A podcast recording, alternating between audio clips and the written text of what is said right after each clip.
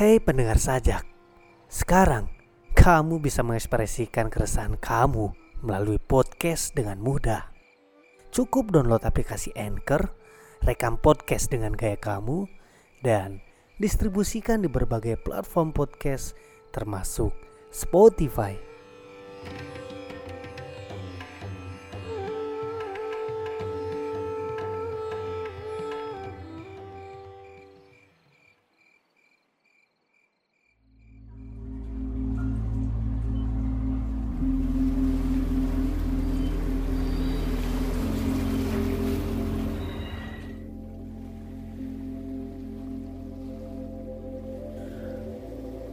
Matilah engkau mati, kau akan lahir berkali-kali.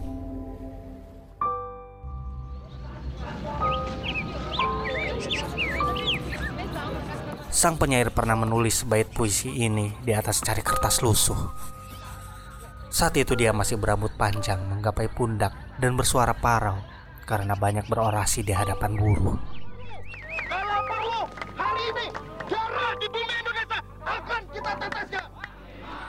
Ia menyelipkannya ke dalam sebuah buku tulis bersampul hitam dan mengatakan, itulah hadiah darinya untuk ulang tahunku yang ke-25.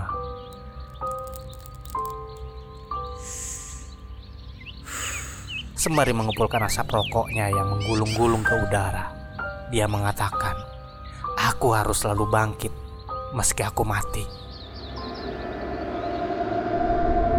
Tapi hari ini, aku akan mati. Aku tak tahu apakah aku bisa bangkit. Setelah hampir tiga bulan disekap dalam gelap, mereka membawaku ke sebuah tempat hitam, kelam. Selama tiga bulan, mataku dibebat kain apak yang hanya sesekali dibuka saat aku berurusan dengan tinja dan kencing.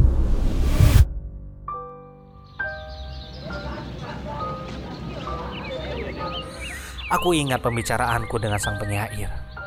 Dia berkata bahwa dia tak takut pada gelap, karena dalam hidup ada terang dan ada gelap, ada perempuan dan ada lelaki. Gelap adalah bagian dari alam, kata sang penyair.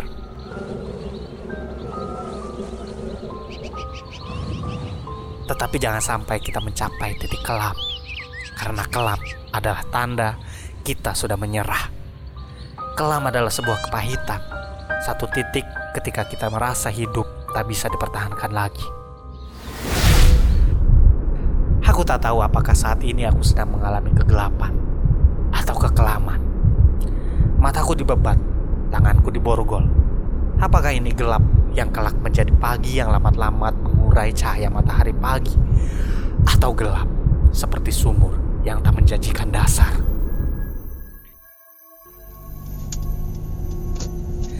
Selama sejam, kami berputar-putar.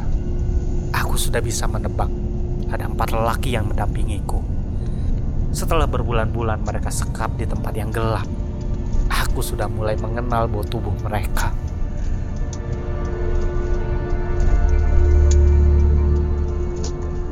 Satu lelaki menyetir yang jarang bersuara. Seseorang di sebelahnya jarang mengeluarkan komentar, kecuali jika harus membentak kedua lelaki yang mengapit di kiri dan kananku di kursi belakang.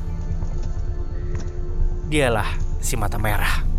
Satu-satunya dari mereka yang pernah kulihat wajahnya dan ku kenali dari bau rokok kreteknya yang menghambur dari mulutnya.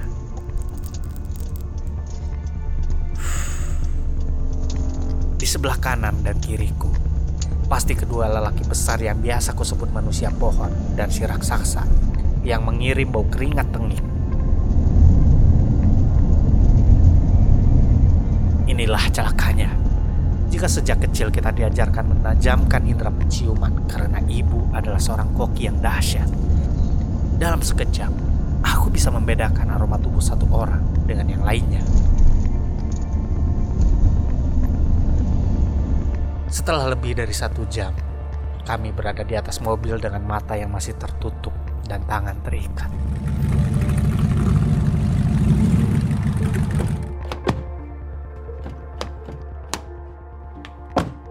Akhirnya, si manusia pohon menarikku keluar mobil dan bersama yang lain menggiringku ke sebuah tempat. Udara terbuka.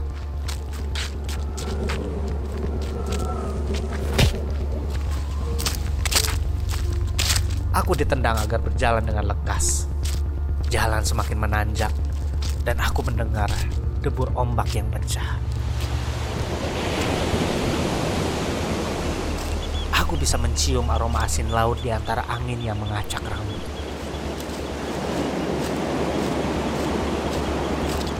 Sekali lagi, suara ombak yang deras itu pecah tak seirama.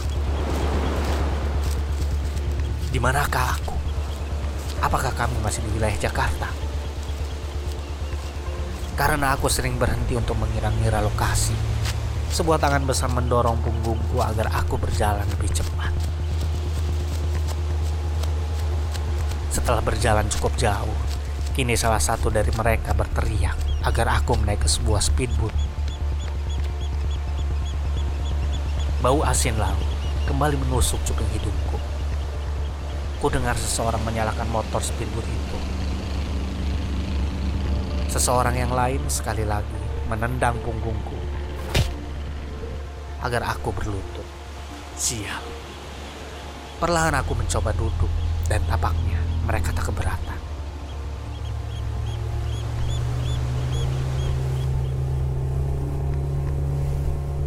Begitu saja perahuku itu melaju.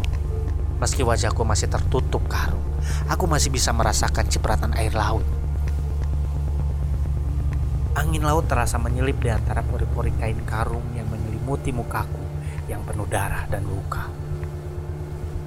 Pedih luka bibir dan tulang hidungku yang patah semakin menggigit karena asin air laut. Tetapi angin yang menerpa itu terasa seperti sebuah pembebasan. Debar jantung semakin menggedor-gedor dada, seolah ia siap mencelat keluar. Tetapi aku mencoba menghadapi suara permukaan laut yang dibelah perahu motor itu.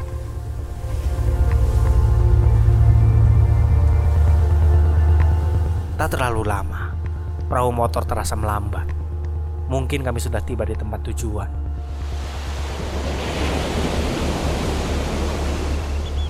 Entah pulau apa, aku tak tahu.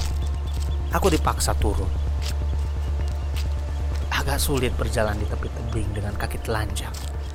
Sementara aku bisa mendengar suara ombak dari bawah sana. Sepasang kaki ini hanya setengah berfungsi karena selalu menjadi sasaran ditindas kaki meja atau ditendang hingga retak. Si perkokok berteriak dengan suara parau agar aku berjalan dengan cepat. Perjalanan semakin menanjak. Rasanya kami menaiki sebuah bukit karang yang tak terlalu tinggi. Aku masih bisa mendengar bunyi ombak yang datang dan pergi.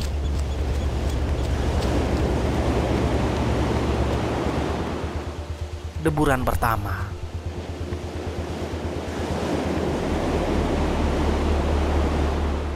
Deburan kedua, terdengar langkah sepatu Lars yang menginjak kerikil. Satu tangan yang besar membuka bebat kain penutup mataku dengan kasar. Dengan pandangan yang masih buram, mungkin terlalu lama menatap gelap. Aku baru menyadari bahwa kami berdiri di atas bukit karang di tubir pantai. Ternyata matahari belum sepenuhnya turun. Jam berapakah ini? Sudah senjaka ini? Pukul 4, 5. Betapa kosong dan sunyi pulau ini. Kulihat serombongan burung belibis yang terbang rendah, mendekati dan mengusap permukaan laut. Kini aku mafum, mereka telah membawaku ke tepi pantai, ke tepi kematian.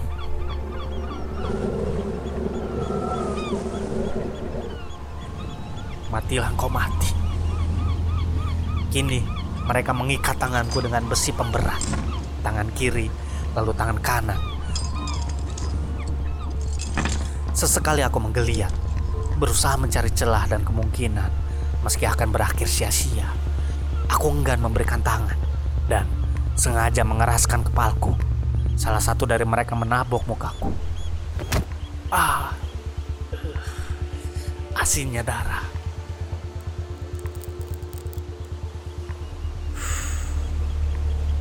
kau akan mati. Demikian kata si mata merah dengan semburan boroko. Tapi kau akan mati pelan-pelan.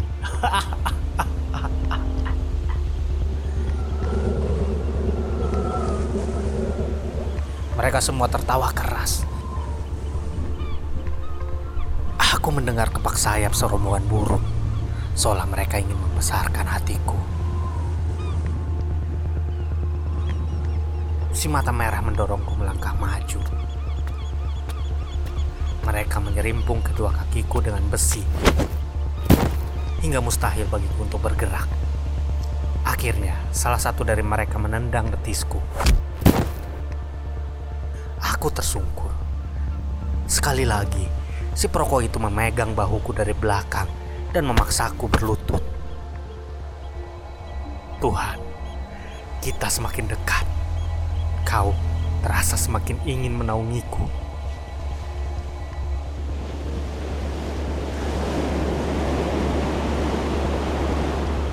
Pada debur ombak yang kesembilan, terdengar ledakan itu. Tiba-tiba saja, aku merasa ada sesuatu yang tajam menembus punggungku. Pedih, perih. Lalu, belakang kepalaku. Seketika aku masih merasakan sebatang kaki bersepatu gerigi yang menendang punggungku.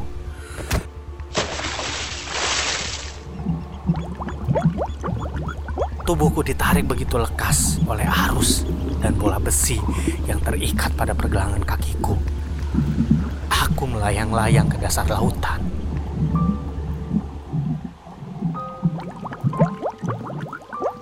Aku selalu menyangka pada saat kematian tiba akan ada gempa atau gunung meletus dan daun-daun gugur.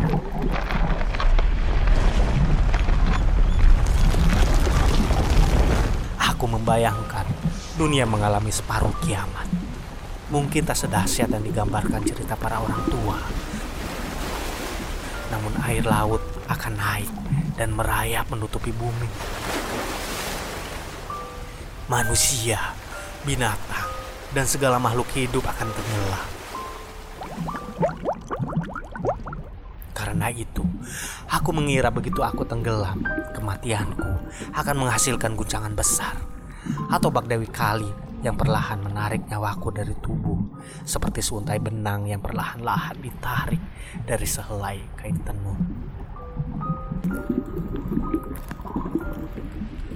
Tenang, tapi menghasilkan rasa yang tak seimbang. Ternyata itu hanya ilusi. Kematianku tak lebih seperti saat seorang penyair menuliskan tanda titik pada akhir kalimat sajaknya, atau seperti saat listrik mendadak mati.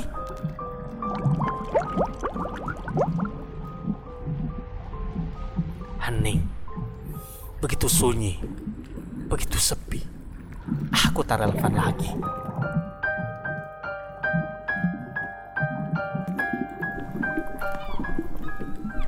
Mungkin ini hanya imajinasi, tapi aku mendengar cericit burung.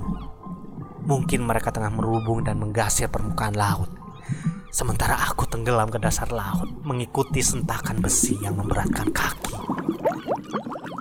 Burung-burung itu mencelupkan kepala ke dalam laut dan menjengukku. Mengucapkan selamat jalan, sembari mencoba menjaga agar aku bisa mencapai dasar laut dengan tenang. Begitu saja, berkat doa para burung, aku sudah berada di dasar laut. Dan begitu saja, ketika aku merasa dirubung oleh ratusan ikan dara, ikan sersan mayor. Lantas, kepalaku berdebam keras di salah satu koral otak. Mereka, rombongan ikan itu, menciumiku. Mungkin merasa belas kasih kepada mayat yang begitu sia-sia.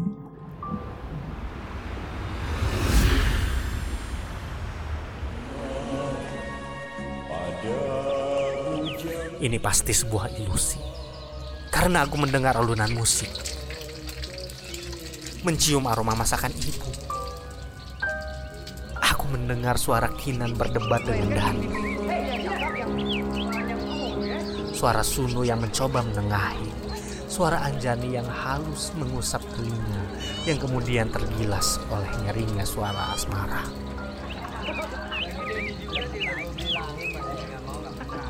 Itu semua menghilang.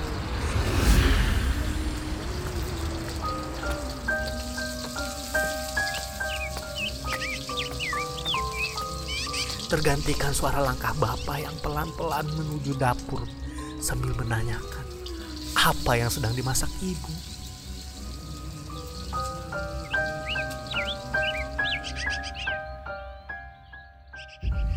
Lalu muncul kelebatan wajah Kinan yang memandangku dengan sepasang matanya yang kecil dan menyemprotkan sinar. Lantas muncul kelebatan wajah Sunu, Alex, Dani, dan Anjani. Entah mengapa, aku melihat mereka semua di rumah hantu. Di Seyega, di pojok Yogyakarta. Semua berbau, saling berkelebatan seperti sebuah pemutaran film hitam putih yang dipercepat.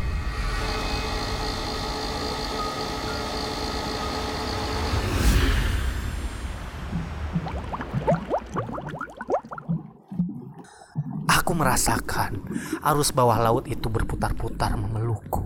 Begitu erat, begitu hangat. Seolah aku adalah bagian dari laut ini. Mungkin itu sebabnya ibu dan bapak memberiku nama biru laut.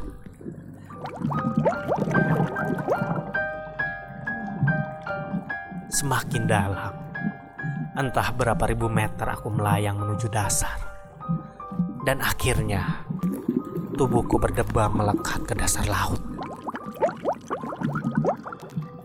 Di antara karang dan rumput laut, disaksikan serombongan ikan-ikan kecil yang tampaknya iba melihatku. Aku menyadari aku telah mati. Tubuhku akan berada di dasar laut ini selama-lamanya. Dan jiwaku telah melayang entah ke mana. Sementara ikan-ikan biru, kuning, ungu, jingga mencium pipiku. Seekor kuda laut melayang-layang di hadapanku aku mendengar suara ketukan yang keras. Sebuah ketukan pada sebilah papan kayu.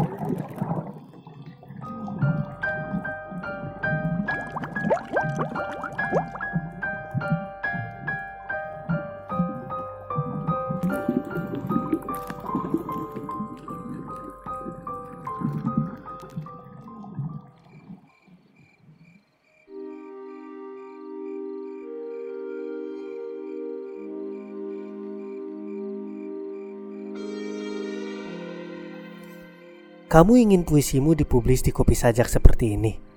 Caranya, cukup kirim rekaman puisimu ke email Kopi Sajak yang sudah ditulis di deskripsi. Atau, kamu bisa buat saluranmu sendiri dengan download aplikasi Anchor, lalu upload rekamanmu dan distribusikan ke berbagai platform podcast, termasuk Spotify,